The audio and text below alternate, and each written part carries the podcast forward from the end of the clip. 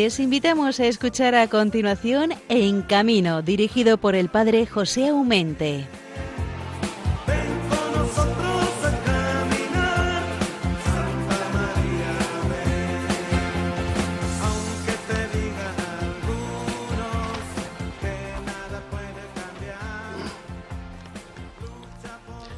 Paz y bien en el Señor, queridísimos amigos de Radio María, que a estas altas horas de la noche sintonizáis la emisora de la Virgen que durante 25 años se ha convertido para muchos de nosotros en la fiel compañía del día y de la noche.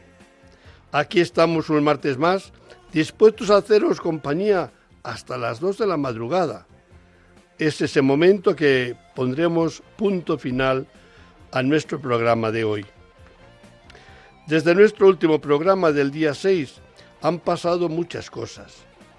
Habíamos dejado la huelga de los labradores en Francia que tanto prejuicio hacían nuestros camioneros y en estos días tenemos la huelga de el campo en nuestra tierra, no solamente en España, sino en varios países de toda Europa. Y la verdad que lo celebro. Los que venimos del pueblo sabemos las dificultades que encierra el encontrarse en la soledad del mundo rural y si los pueblos son pequeños, peor todavía. Por ello actualmente tenemos a muchísimos labradores que quieren alzar su voz porque quieren reivindicar sus derechos y una vida digna, y es justo.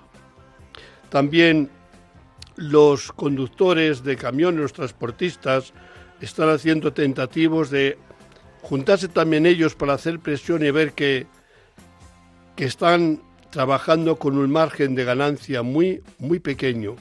Sobre todo desde que comenzó la primera crisis del 2008, levantar, levantar, lo que sí es levantar cabeza, no lo ha levantado. Por ello creo que también es justo que desde las instituciones españolas y europeas se den cuenta que la gente no puede trabajar por amor al arte, que necesita tener una vida digna y también ir reponiendo algunos ahorros para cuando se debe cambiar el camión, cambiar el tractor o la maquinaria que necesitan para sus trabajos. Confiamos que todo esto siga transcurriendo con plena normalidad y que los años, daños y prejuicios que puedan acosenar sean los mínimos. Hoy estará con nosotros don Fernando Castro, es delegado de la pastoral de la carretera de la hermosa diócesis de Orense. Es además policía local y un buen amigo de este programa y de el, el mundo, digamos, eclesial, en cuanto colabora con su parroquia mano a mano y no solamente con su parroquia, sino que también a nivel diocesano se da que hacer para que el Evangelio llegue donde debe llegar, sobre todo también con nuestra pastoral de la carretera a la calle. Albacete está de enhorabuena, por eso en la segunda parte vamos a tener con nosotros al director del Festival Internacional de Circo Ciudad de Albacete, o como le quieren llamar, del Quijote, en cuanto eh, toda esa zona el Quijote es un personaje no solamente en España, sino allí con mucha más razón. Después del festival propiamente dicho, estarán otros diez días, prácticamente dos semanas, con otro eh, programa circense que es el Festival de las Estrellas. ¿Por qué le llaman así? Porque es así como el festival hay dos y varios eh, eh, artistas que tienen que pasar la segunda fase, los artistas que pasan la segunda fase componen después un programa único y ese programa le llaman, pues eso, Festival de las Estrellas, en cuanto son los mejores de los mejores que han pasado por el festival. Este festival ya está en la quince edición, quiere decir que son mucha la experiencia que ha ganado nuestro querido Antonio, y toda su familia, ciertamente, porque estas cosas no las hace solamente una persona, sino un buen equipo. Por ello, hoy tendremos con nosotros al director de este festival, como os decía, nuestro buen amigo eh, Antonio. Eh, esta semana, del día 22, eh, está cuando vamos a iniciar el programa de las estrellas o el Festival de las Estrellas, que es donde voy a participar yo, porque en lo otro no he podido, por lo cual digamos que me voy a unir ya a lo mejor de lo mejor del festival. Pero es que después tengo que viajar esta semana, al final de la semana, porque el día 22 tendremos otro festival en, en Gerona o en Girona, donde pasarán después no artistas mm, muy cercanos, tienen como gala traer a los artistas cuanto más lejos mejor. Por ello pasarán cantidad de artistas de, de los otros continentes que serán la deleite, el deleite de todos nosotros los que tengamos la suerte de poder estar presentes en esos días en la ciudad, hermosa ciudad medieval de Girona. El broche de oro de ese festival lo, pues lo van a poner después lo que es la entrega de premios y la entrega de premios significa que premian a lo mejor de lo mejor de todas las eh, sesiones circenses, festivaleras que se han hecho a lo largo de todos esos días. Comienza el jueves y de esta semana y terminará el martes de la semana próxima. Hemos iniciado también el camino cuaresmal, el miércoles de ceniza nos ha quedado un poco atrás, pero es el inicio, el, dar marcha libre a ese camino hacia la Pascua, que son muchos días, como dice el, adagio, uy, esto dura más que una cuaresma. Pues es verdad que dura más que una cuaresma, 40 días, pero merece la pena meternos de lleno en ese túnel porque sabemos que al final vamos a ver la luz con toda plenitud, con toda fuerza, que es la luz que nos viene de la oscuridad del sepulcro, porque Cristo ha resucitado y ha vencido toda tiniebla, porque ha vencido sobre todo tu pecado, el mío y el de la humanidad entera. Termino de, desearos de corazón a todos un, la cuaresma muy, iba a decir muy feliz. Sí, se puede ser feliz cuando hacemos las cosas bien cuando nos empeñamos en cambiar de vida, cuando nos empeñamos en corregir, que todos tenemos mucho que corregir, siempre hay algo que limar y ciertamente que cada uno de nosotros tenemos que coger el propósito de que no pase un día. En Italia tenían una costumbre muy bonita que decían eh, entregar o dar un fioretto a la Madonna, un fioretto a Jesús.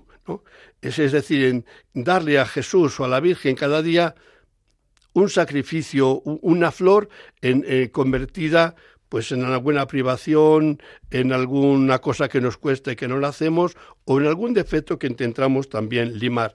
Yo creo que es una buena iniciativa que en estos días de cuaresma nos empeñemos en aligerar un, pozo, un poco nuestra mochila, de forma que cuando lleguemos allá al trío pascual, del jueves santo, el día del amor, del viernes santo, día de la entrega, del sábado santo, día de la espera, y sobre todo la mañana de la Pascua, con la efusión gozosa de que no busquéis entre los muertos al que está vivo, porque no está aquí, comprobad que ha resucitado. Nos quedan muchos días por delante, hermanos, vamos a caminar juntos, yo creo que Radio María en esta temporada se va a esforzar todavía mucho más de daros lo que diríamos nosotros el pan nuestro de cada día, convertido en charlas, convertido en palabra, convertido en esperanza. No tengo otra cosa más que desearos que tengáis una noche muy feliz.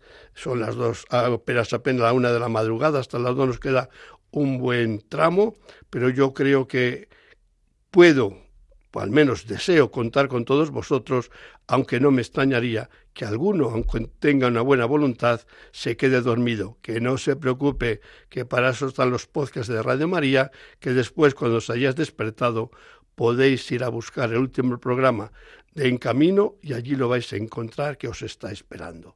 De corazón a todos los conductores, de corazón a todos los, los eh, tractoristas que en estos días pues están luchando por sus eh, justas reivindicaciones. Les deseo de corazón éxito, como a los camioneros, como a los ganaderos y como a los pescadores, que muchas veces nos olvidamos de ellos, aunque no nos falta en nuestras mesas el pescado. Yo creo que cuando la justicia es justa, a todos nos va un poco mejor. Hermanos, con la bendición del Señor y la materna protección de la Virgen, buenas noches. Comenzamos.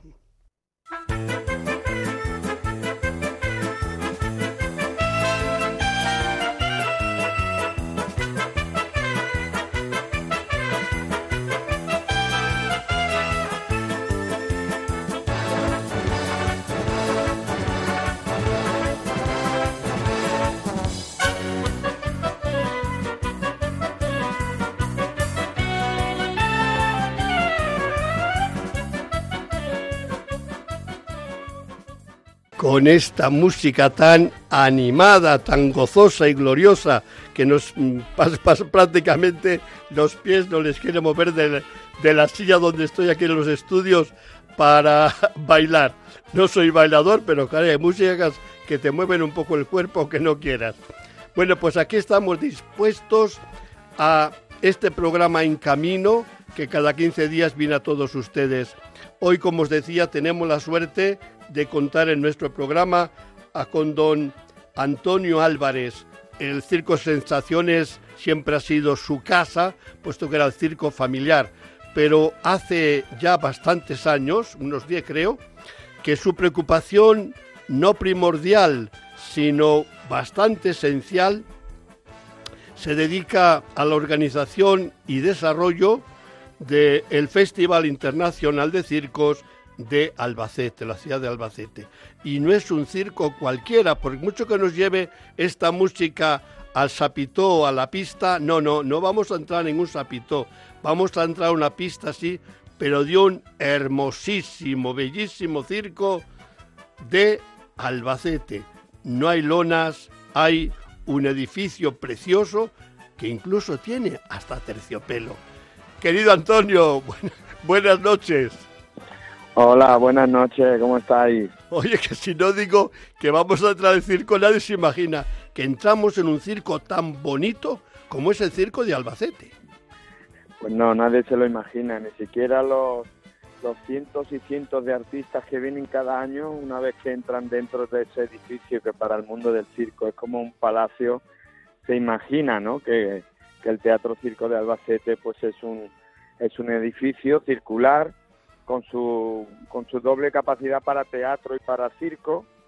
Y, bueno, que de, cuatro que existen, que quedan en el mundo, ¿no? porque antiguamente había muchos, pero ya solo quedan cuatro, el de Albacete es el más antiguo, ¿no? lo tenemos en, en nuestro país y en esa ciudad tan bonita como es Albacete y a veces pues ni siquiera nosotros, ¿no? No lo creemos.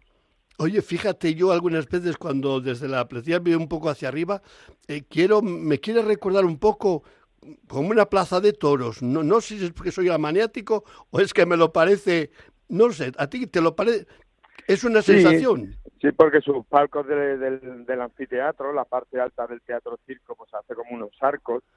Eh, y la verdad es que sí, eh, como tenemos en España tantas plazas de toros con ese con ese singular eh, arcos en, en la parte de arriba de la grada, pues el Teatro Circo de Albacete pues eh, tiene tiene ese parecido no son arcos mucho más grandes y más altos porque el Teatro Circo es muy alto y pero sí al, verlo así a primera vista sí te, te da esa, esa visión ¿no? menos mal que tengo buen ojo. Oye vamos a ver eh, dime la, la verdad a la que no nos escucha nadie. El Festival de Albacete te quita el sueño bueno, me, me deja muchas noches sin dormir muchas noches durante durante el año, ¿no? Desde que empezamos a, a buscar a artistas y a viajar por todo el mundo, ¿no? De, para ir a verlos o a veces cuando son eh, números de circo con, con unos aparatos un poco pues especiales, pues tenemos que ir a verlo en persona para poder si se pueden instalar, ¿no? En el teatro circo.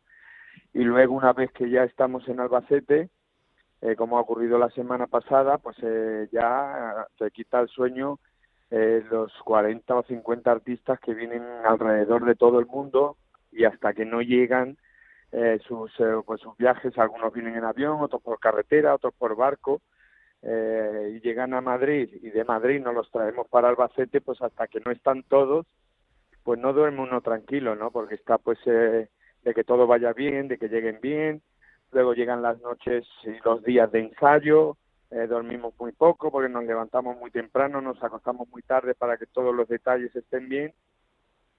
Y luego por la tensión de, de la competición, una vez que ya ha empezado el festival, pues esos días igual, ¿no? Se, eh, se duerme muy muy poco porque nos levantamos muy temprano, empiezan la, la función, la competición, estar nervioso porque los artistas se juegan mucho, o sea que me quita mucho el sueño, pero para bien, ¿no? O sea, porque nos sentimos eh, responsable de todo lo que va a ver luego el público y queremos enseñarle lo mejor.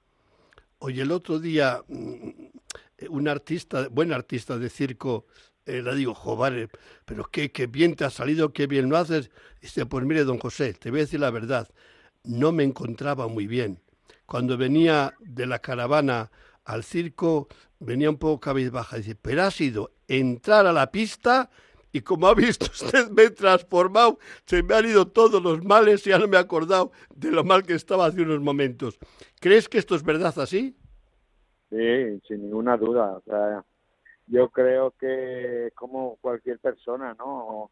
Con la diferencia, pues que si vas a un trabajo, pues donde no, no estás de cara al público, o, o te sientas en una oficina, o estás en un, en un sitio donde realmente no, no pasa nada, que te encuentres un poco mal, en el circo pues no, no, no puede, no puede pasar, o sea, tienes que transformarte y sentirte bien, ¿no? Incluso si estás malo, si estás enfermo o, incluso a veces peor, ¿no? Si ha ocurrido alguna alguna desgracia y, tienes que salir a la función y, tienes que, hacer tu actuación y tienes que sacar fuerza de donde no las hay y a veces pues todavía más difícil pues cuando tienes que hacer reír, ¿no? Para el mundo de los payasos y de los cómicos el que no sentirte bien o que haya pasado algo y tener que salir a sonreír y hacer reír a los demás, a los demás, eso es, uff, eso la verdad es que es muy, muy duro y a veces la gente no,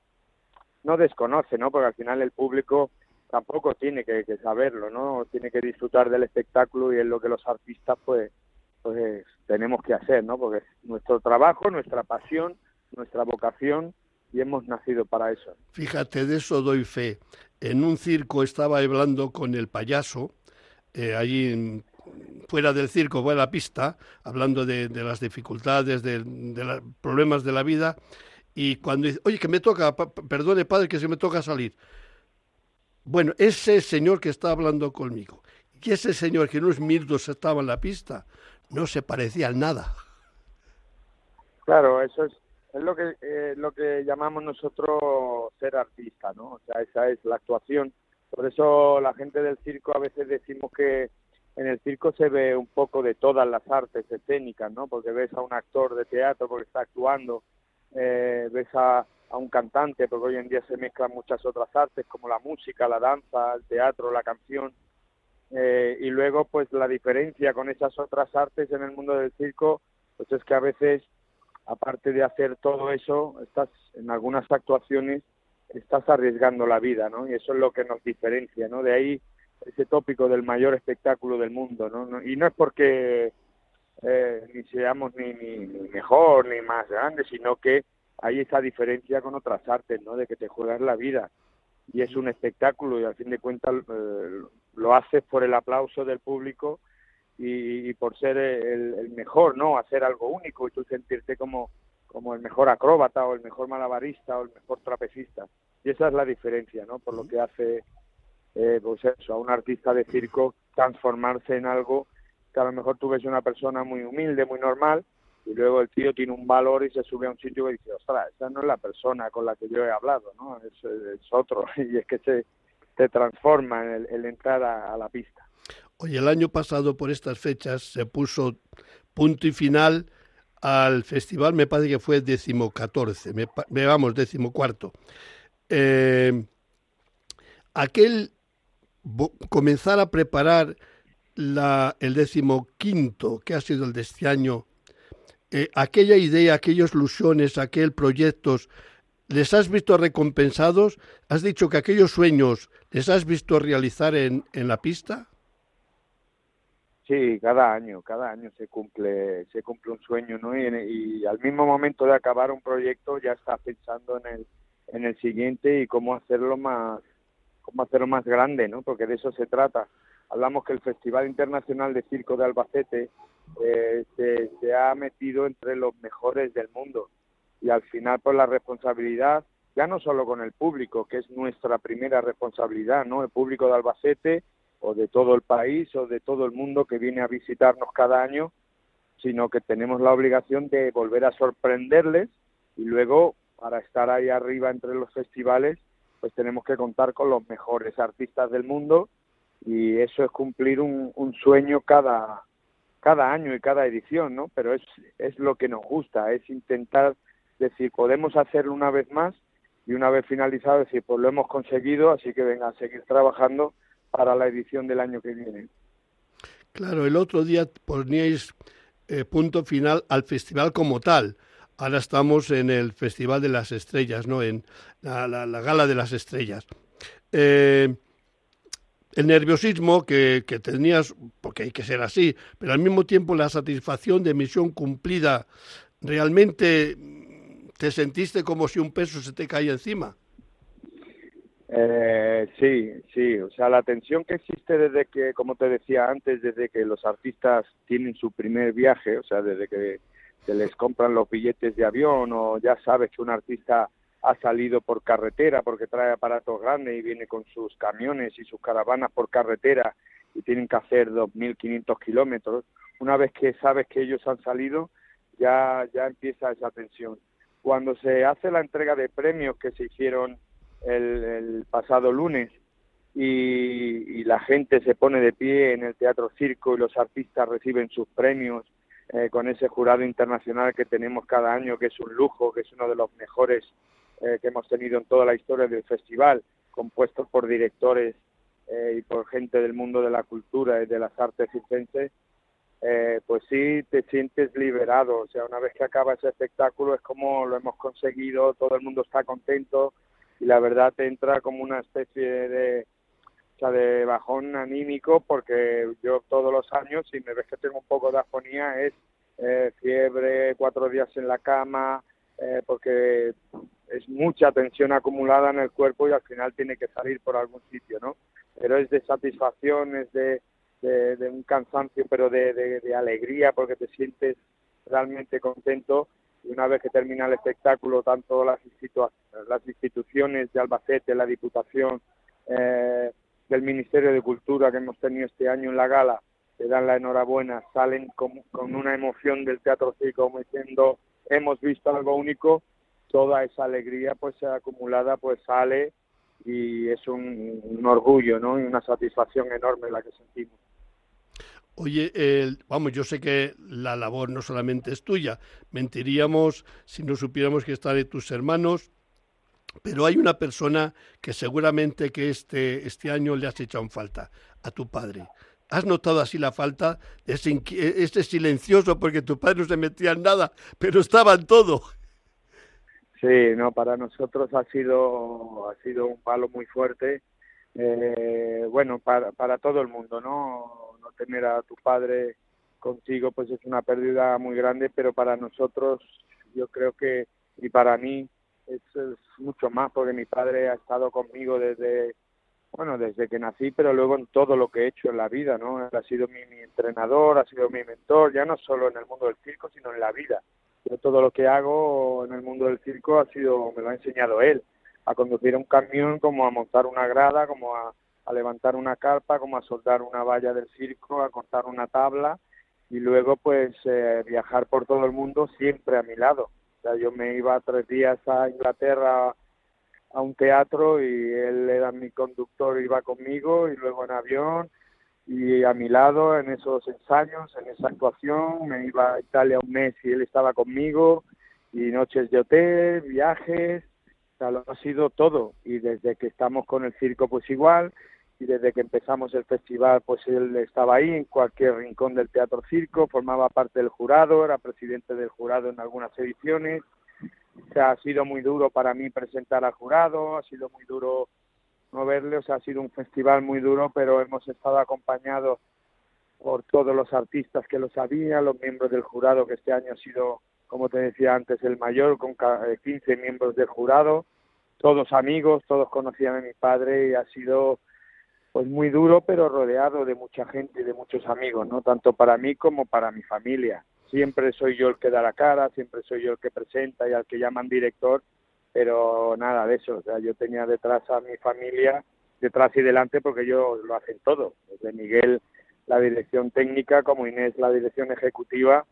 Bueno, y tú nos conoces bien, todos hacemos de todo en el circo, todos mis sobrinos, mis hijos, mi mujer, mi madre y mi padre estando con nosotros y ahora nos sigue dando la fuerza para, para poder sacar eso adelante, ¿no? Porque todo lo que hago me lo enseñó él y, y seguirá así el resto de mi vida, ¿no? Con él, con él ahí conmigo y con nosotros y, es como tiene que ser. Te aseguro que es preciosa verte oír hablar de tu padre con ese cariño. De verdad que enhorabuena, porque es verdad que yo cuando iba al día al festival estaba silencioso. Estaban todos, pero os daba una libertad exquisita.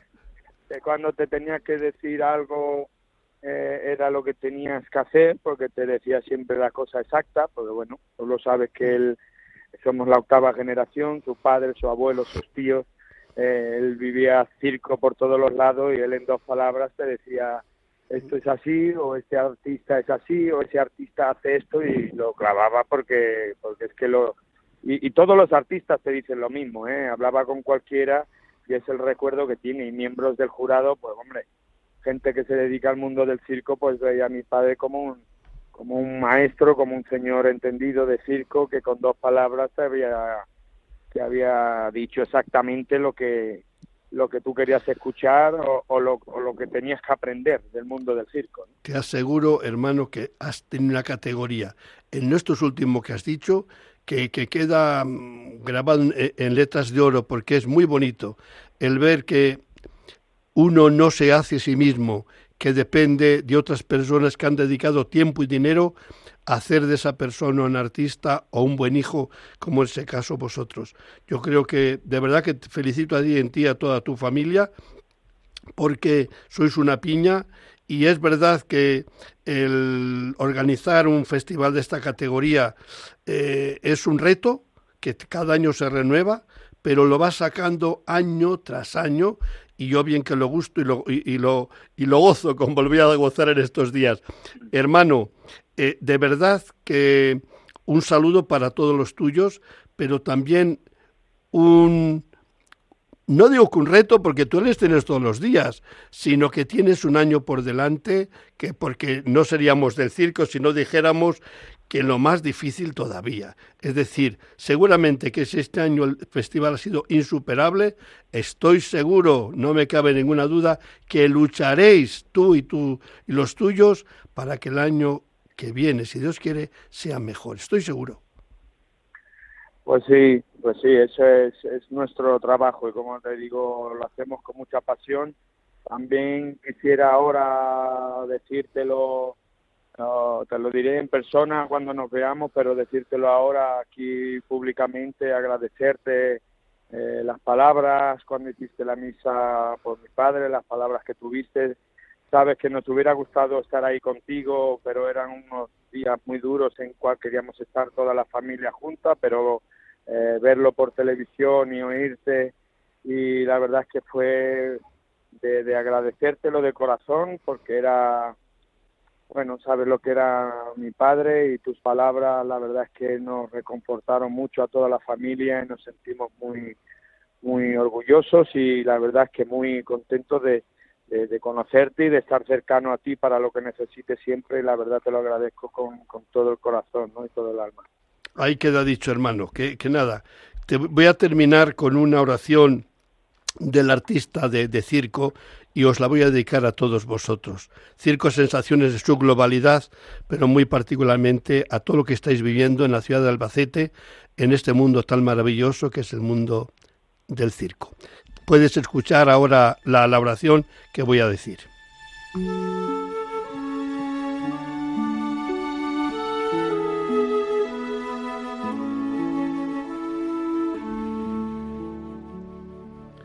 Dame, Señor, la humildad de corazón para saber que soy artista, artista de verdad, artista que cada día se pinta de colores la cara o se viste unos ropajes muy especiales que me dicen lo que voy a hacer a lo alto del trapecio o muy abajo de la pista.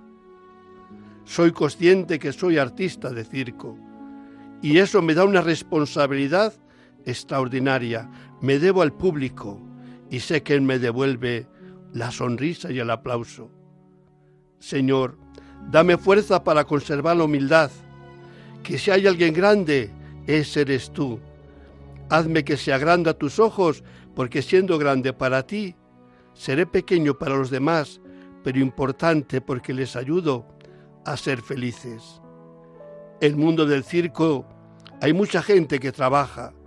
Hay quien nos ilumina, quien nos pone la música, quien nos limpia la pista, quien nos plancha, quien hace que las cosas estén cada una en su sitio. A lo mejor lucimos solamente los artistas, pero no importa. Sabemos que detrás estás tú y tantísimas personas que como tú nos quieren mucho. Gracias, Señor, por ser artista de circo.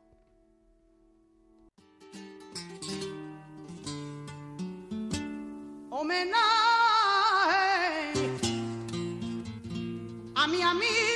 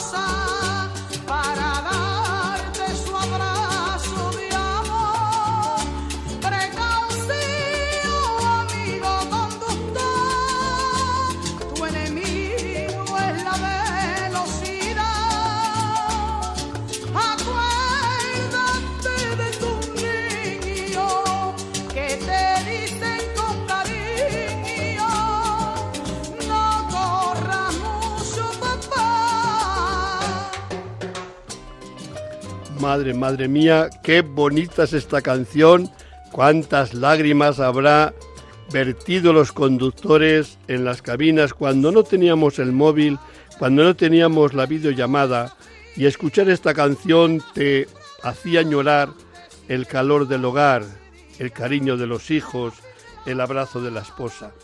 Preciosa la canción de ir con buen pie y sobre todo también en la gracia de Dios. No lo olvidemos que es una buena receta lo que nos da la canción. Y para hablar de este mundo tan fascinante como es el mundo de la movilidad, pues tenemos para nosotros en esta mañana, en esta noche mañana, a don Fernando Castro, es policía local de bellísimo pueblo de Berín, en la provincia de Orense. Eh, están activo, por lo cual quiere decir que le, le, pillamos en una hora tempestiva, pero como es hora de descansar, nos regala un poco de su sueño, un poco de su tiempo. Queridísimo hermano Fernando, buenas noches. Hombre, ¿qué tal, don José? Buenas noches. Buenas noches a todos los oyentes que nos están escuchando en este momento. Aquí estamos ya caminando en esta cuaresma que iniciábamos con el miércoles de ceniza la semana pasada. Eh, el mundo de, de, la movilidad, lejos de estar en crisis, por ciertamente que no lo está, están pasando un mal momento los conductores porque se ven que en tantas carreteras, pues los eh, labradores, el mundo rural, está un poco, no digo en pie de guerra, que no es verdad, sino que están visibilizándose para que visibilicemos, parece un juego de palabras, sus graves problemas. Tienen muchos problemas para llegar al fin de la, de la jornada, eh, porque no es ganar para comer, es ganar para comer y tener un remanentillo cuando se tiene que cambiar el tractor, el camión o otras cosas. Yo creo que el mundo rural quizás comemos de sus productos, pero no valoramos en su justa medida el esfuerzo que hacen para que las cosas funcionen y funcionen bien. Por eso yo no me quejo contra los tractoristas que tienen su derecho a visibilizarse, que no hagan salvajadas, pues claro que sí, eso con cualquiera lo, entiende, ¿no? Pero el que luchen como luchan los franceses o en otros países de Europa para que se les quite un poco la, el papeleo tan agobiante. Es que parece, como dicen algunos eh, labradores, tenemos que ser hasta economistas, tenemos que ser de todo menos labradores.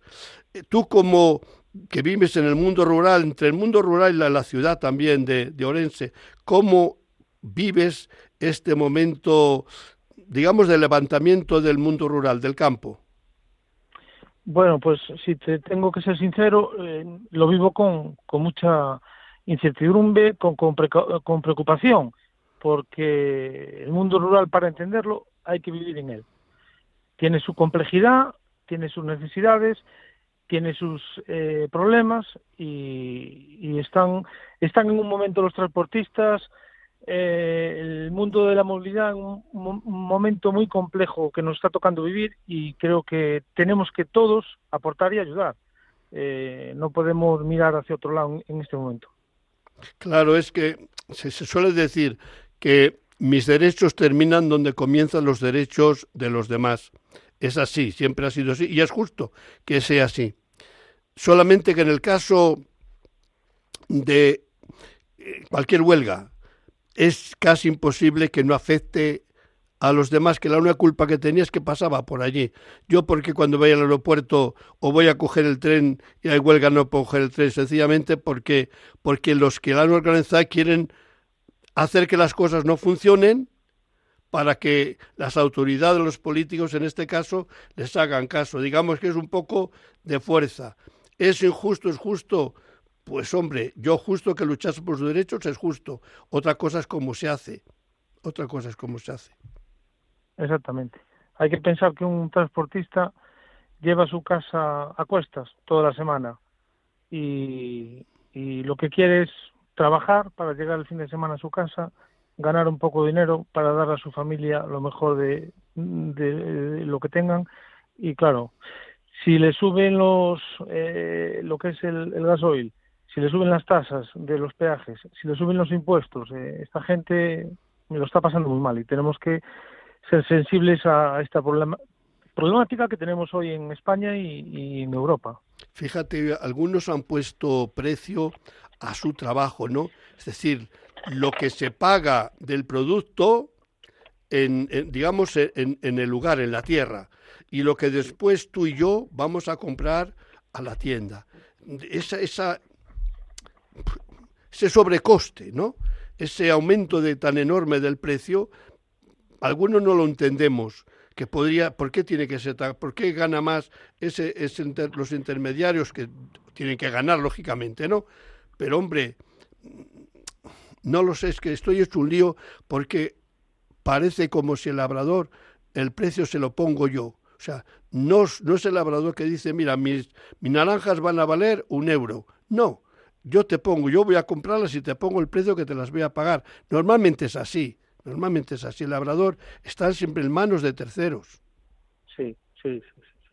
Nosotros queremos que no haya accidentes en carretera, que queremos que la gente tenga actitudes viales positivas, pero, pero la movilidad son más cosas, no solo es eso. Entonces, es complejo, es complejo y, y agradezco que hables de esto porque lo sé, sé que nos están escuchando ahora mismo mucha gente que va en carretera y que va a agradecer tus palabras.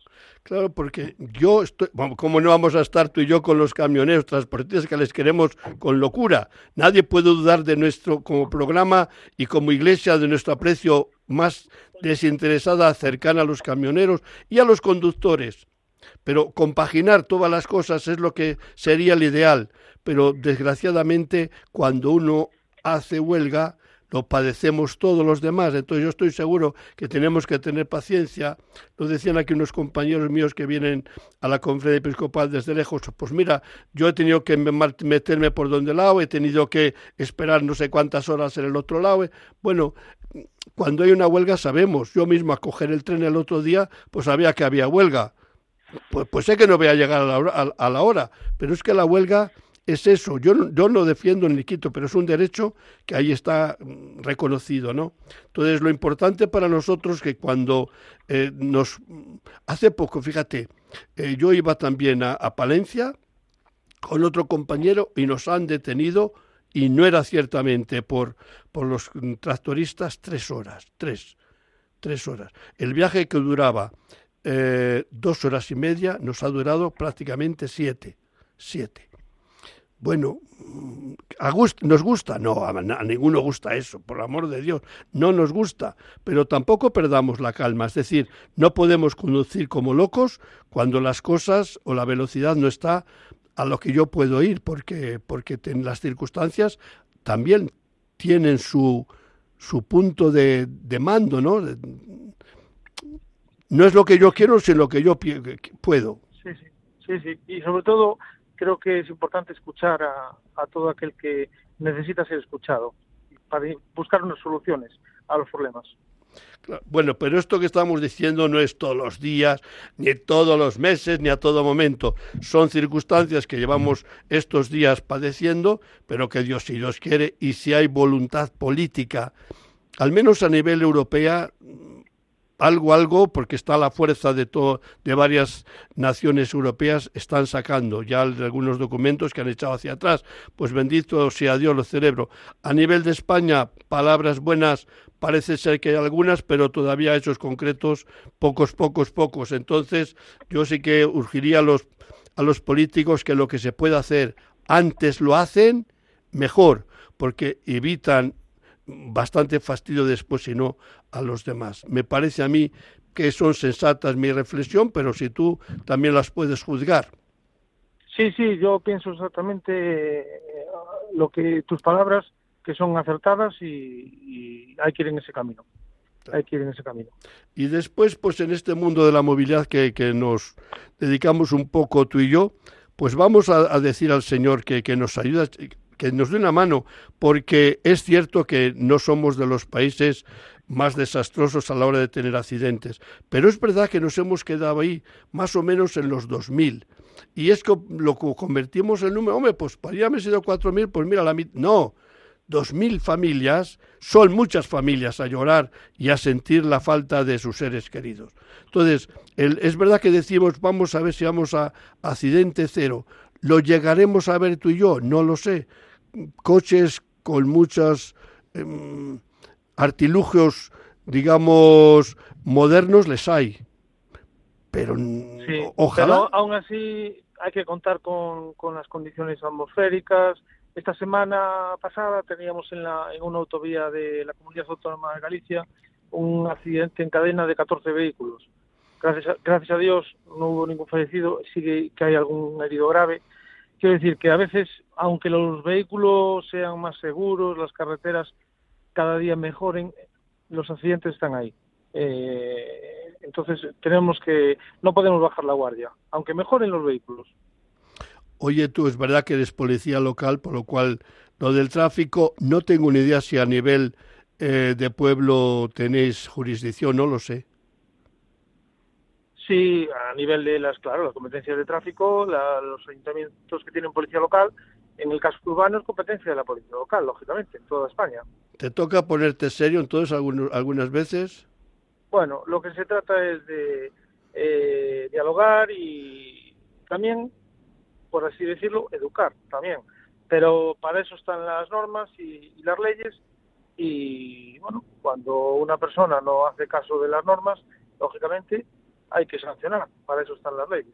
Así ah, no, la, la sanción siempre se ha dicho que no debe tener un afán recaudatorio, sino de, de, convencerte que, que, las normas están para cumplirlas y que si yo cumplo las normas, la multa no me, no me la van a echar. Si la multa es consecuencia de una infracción que, que yo he cumplido, que yo he hecho. Sí, sí. Eh, escuché estos días a un político aquí de la provincia de Orense que hablaba de, bueno, de, las cosas que, que, se hacen con ilusión y las campañas que y hablaba de esto de, tráfico, que la DGT hace una gran labor, una gran campaña, pero hasta que implantó el carne por puntos y empezó a sancionar y a quitar puntos y a la pérdida de conducción, pues no empezaron a bajar realmente las, las estadísticas de fallecidos. Y es así, es una realidad. Fíjate, el otro día me dio mucha pena, te digo la verdad. Pasaba yo por una calle y estaba la grúa llevándose a un, a un vehículo. Ya le han puesto los cepos para quitar. Me dio una, una pena. Digo, esta pobre persona, cuando venga a recoger su coche para ir a su casa, se encuentre. Y decía yo, pero él cuando ha dejado el coche sabía que le había dejado el mal sitio, por lo cual, de haber pensado en un poco, no le había dejado. Y si lo ha pensado y lo ha puesto igual, tendrá que ahora cargarse con las consecuencias. Pero la verdad me sentí mal.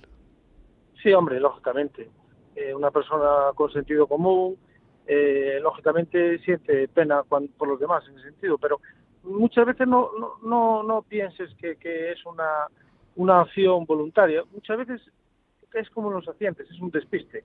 Hay gente que deja el vehículo pensando que no se fija, que lo deja correctamente y es por falta de, de, por, de, ver realmente la situación en la que queda y porque andamos a correr, porque voy rápidamente a coger una cosa a casa o voy a, al supermercado a comprar una botella de leche, quiero decir, es por despistes.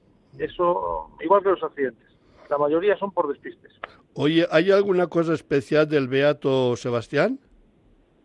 Pues eh, nada, está programada la celebración, como bien sabes, donde el pueblo de La Gudiña, porque como nuestros oyentes seguro que saben, el Beato Sebastián de Aparicio eh, nació el 25 de febrero y por lo tanto en, en La Gudiña, pueblo de la provincia Orense, y, por lo tanto es el día, el día grande, el día de la celebración, donde al acabar la, la celebración, pues todos los vecinos del pueblo eh, quieren que el señor obispo bendiga los vehículos mm, al acabar la, la, misa. Bueno, tú estuviste eh, un año y la verdad que viviste la pasión con la que el pueblo se entrega a la celebración y es muy emotivo. Oye, querido, hermano Fernando, bueno, los conductores del pueblo o de donde sea, porque allí parecía que salían conductores debajo de las piedras, no se terminaba nunca de bendecir. No, no acaba. Y, tú, y te acordarás, si la memoria no te falla, quién era el, primero el primero que pasaba a bendecir. ¿Te acuerdas? me parece que era la, policía, la Guardia Civil, no me acuerdo. La Guardia Civil de Tráfico. Son los primeros todos los años en, en bendecir el vehículo. Sí, sí, sí. Bueno, pues si vas para allí, felicitas al señor cura y a, la, los parroquianos, que tengo un gran recuerdo de ese día que pasé entre ellos, honrando eh, al Beato Sebastián, pero también bendiciendo los vehículos que les permiten pues, ir al trabajo o sencillamente ir con la familia, pasar un día de diversión por ahí. Así que, que tú, tú eres afortunado, perdona que te interrumpa, porque estuviste en México y, pudiste ver de primera mano lo venerado que es en México el Beato Sebastián de Aparicio y, es, un, es un orgullo para, para, los vecinos. Oye, lo de México tienen que saber lo que lo sabrán todos los habitantes de, ese pueblo, porque el sepulcro de, de plata que conserva los restos de este beato es de una finura de plata, una, unas filigranas bajo relieves precioso y sobre todo un y venir continuo de gente a rezarle. Es para un orgullo, la verdad, para la diócesis de Orense, pero en concreto para su pueblo. Yo creo que falta que, lo hagan santo. Venga, te mando un, un abrazo, hermano mío, y ahora vamos a hacer la oración que nos une un poco a pedir la protección de Dios sobre la gente de la carretera.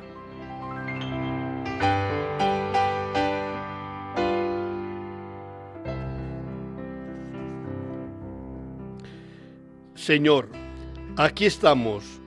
Vamos a tu lado confiados en que nuestro camino será seguro y estaremos a salvo. Tú que nos has mostrado siempre tus caminos, acompáñanos ahora, Señor. Ven con nosotros por los caminos de la vida, de nuestra vida itinerante, de nuestro ser nuestro piloto que nos indica los peligros. Danos confianza en nosotros mismos para que obremos el bien conduzcamos bien, seamos personas con misericordia para los posibles errores de los demás. Señor, cuida de nosotros en la carretera, cuida de nuestras familias, de nuestros acompañantes que se han fiado de nosotros, de nuestro bien hacer en el volante. Que no les defraudemos, acarreando por culpa nuestra ningún accidente. Que podamos llegar sanos y salvos y celebrarte siempre a ti, porque sencillamente eres nuestro Padre. Gracias, Señor.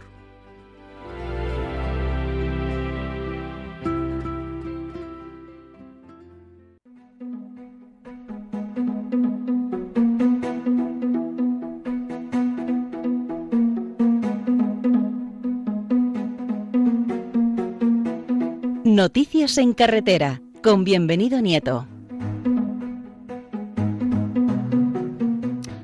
Hermano mío, muy buenas noches en este caminar hacia la Pascua de la Cuaresma. Buenas noches, hermano. Después del miércoles de ceniza empezamos esta semana de, pues, pues posterior a la pandemia, perdón, posterior a la, al miércoles de ceniza, jueves, viernes de la Cuaresma y en un principio pues nos disponemos y caminamos justamente hacia lo que va a ser la Pascua, la gran fiesta de la resurrección. Tenemos unas cuantas noticias que dar. La primera que vamos a dar es una noticia positiva. 3.144 millones de viajeros en autobuses en el año 2023. Suman lo que es el usuario del transporte urbano con el usuario del transporte interurbano. El transporte urbano crece aproximadamente un 2%, mientras que el transporte interurbano se resiente y baja un 1,6% si comparamos siempre con datos de la pandemia. Por eso me marchaba yo a después de la pandemia. Esas cifras son esperanzadoras porque no hay que dudar que el transporte público urbano y el transporte interurbano de autobuses es un pilar fundamental en la movilidad segura y sostenible. Y ello hace que en un momento determinado estas cifras sean muy esperanzadoras. Segundo, el boletín oficial del día 31 de enero, el boletín oficial del Estado del día 31 de enero de 2024, publicaba las restricciones al tráfico y la circulación para todo el año, que básicamente afectan a lo que van a ser las, eh, las movilizaciones en los puentes, en, las, eh, en los fines de semana y en aquellas autopistas y autovías de tránsito que llegan a las grandes ciudades. Restricciones que están publicadas en el boletín oficial del día 31. También importante otra noticia que damos es que a partir del día 31 de diciembre de 2024 se cambian las modificaciones en el control de los tacógrafos para los transportistas, es decir, para nuestros amigos los camioneros y para los conductores de autobuses. Ese control de transportistas significa que en un principio pues van a pasar de 28 a 56 días los días que van a poder controlarles de su trabajo los tacógrafos a disposición de la Guardia Civil. La semana del día 25 de enero hasta el día 12 de febrero hubo una semana de control de vehículos por carretera, de transportes por carreteras, transporte escolar y de menores por carretera. Y uno de cada tres autobuses fueron denunciados. La mayoría de las denuncias son de tema administrativo. Importante, de todos los controles que se hicieron, solo uno de cada tres, solo uno dio positivo en una tasa de alcoholemia y cinco en una tasa de otras drogas con lo cual es significativo después de más de 1.100 controles que se hicieron. Y por último, un dato relacionado con el tema de la siniestralidad vial, y es que este año 2023 se cerró con 12 personas que han fallecido en vehículos de movilidad personal. De este tema hablaremos más detenidamente porque cada día tiene más influencia en la circulación. Y nada más, a todos muy buenas noches, que la Virgen de la Prudencia nos proteja, nos bendiga y nos acompañe. A todos muy buenas noches. Igualmente, hermano mío, un abrazo.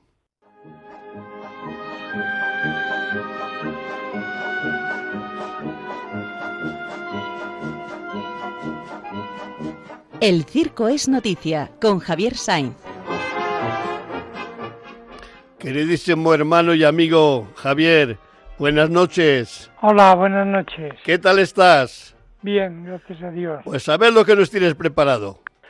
Pues he preparado para hoy en esta serie de relatos de circo auténticos con personajes de verdad e historias de verdad, pues lo que contaba la actriz norteamericana Catherine Hepburn, la que era mujer de Spencer Tracy, que claro la hicieron muchísimas entrevistas y una mm, preguntándole por su vida y una de las que le gustaba mucho contar es que siendo ella niña con seis o siete años ocho eh, su padre la iba a llevar al circo y estaban ya en la cola frente a las taquillas y justo delante tenían una familia numerosa con seis hijos. Cuando la familia llegó a la taquilla, pues ni en la entrada más barata para el matrimonio más los seis hijos no tenían dinero, no había manera de que tuvieran dinero. Y oyeron cómo el padre le decía, a su mujer, pues mira, nada, no, nos falta dinero para dos, no hay manera. O sea que o nos quedamos dos fuera o no entramos. Ah, qué pena, fíjate, ¿quién se va a quedar fuera? ¿Cómo lo elegimos? Eso no puede ser. Y el padre de Catherine Hepburn que lo oyó, le dijo, pues yo os doy el dinero que os falta. Y se lo dio. Entonces sacaron las seis entradas y los vieron irse, todos felices y contentos, corriendo, después de darle las gracias, corriendo ilusionadísimos adentro de la carpa. Entonces el padre le dijo, ¿verdad?, a eh, Catherine Hepburn, pero mira, niño, como les niña, como les he dado el dinero, ya tenemos, ya no tenemos para nosotros, ya vendremos otro día. Y claro, contaba ella que claro, y al principio, pero papá, ¿qué has hecho? Se lo has dado el dinero a unos desconocidos y ahora nosotros no podemos ir. Y se volvieron a casa y ella como enfadada, desilusionada. Y continuaba que, sin embargo, con el paso de los años, comprendió la gran lección que le había dado su padre al enseñarla cómo se había sacrificado para que toda una familia numerosa pudiera ir al circo. Hermano, ¿quieres que te diga una cosa? ¿Cuál? Precioso. Gracias. Precioso. Una lección preciosa. ¿Verdad que sí? Sí. me ha conmovido. Me ha conmovido, me alegro. Sí. Muchísimas gracias, hermano. Sí, tú, tú siempre nos sorprendes. Sí. Venga, un abrazo. Un abrazo. Contigo por el camino, Santa María va. Contigo por el camino Santa María va. ¿Cómo no va a venir ella, Santa María? La encontraremos al pie de la cruz el Viernes Santo para ser nuestra corredentora. Tenemos 15 días por delante, hermanos, para preparar el próximo programa, que siempre será un placer hacerlo con todos ustedes. No he pasado la lista, pero sé que estáis los mismos y algunos más, y algunos también que se nos han quedado dormidos y ahora lo van a escuchar en los podcasts. Sea como sea, os doy las gracias de ser oyentes de Radio María y os bendigo de corazón en esta pena recién estrenada cuaresma. Hermanos, hasta dentro de 15 días, si Dios nuestro Padre, que siempre es bueno y misericordioso, así lo dispone. Buenas noches.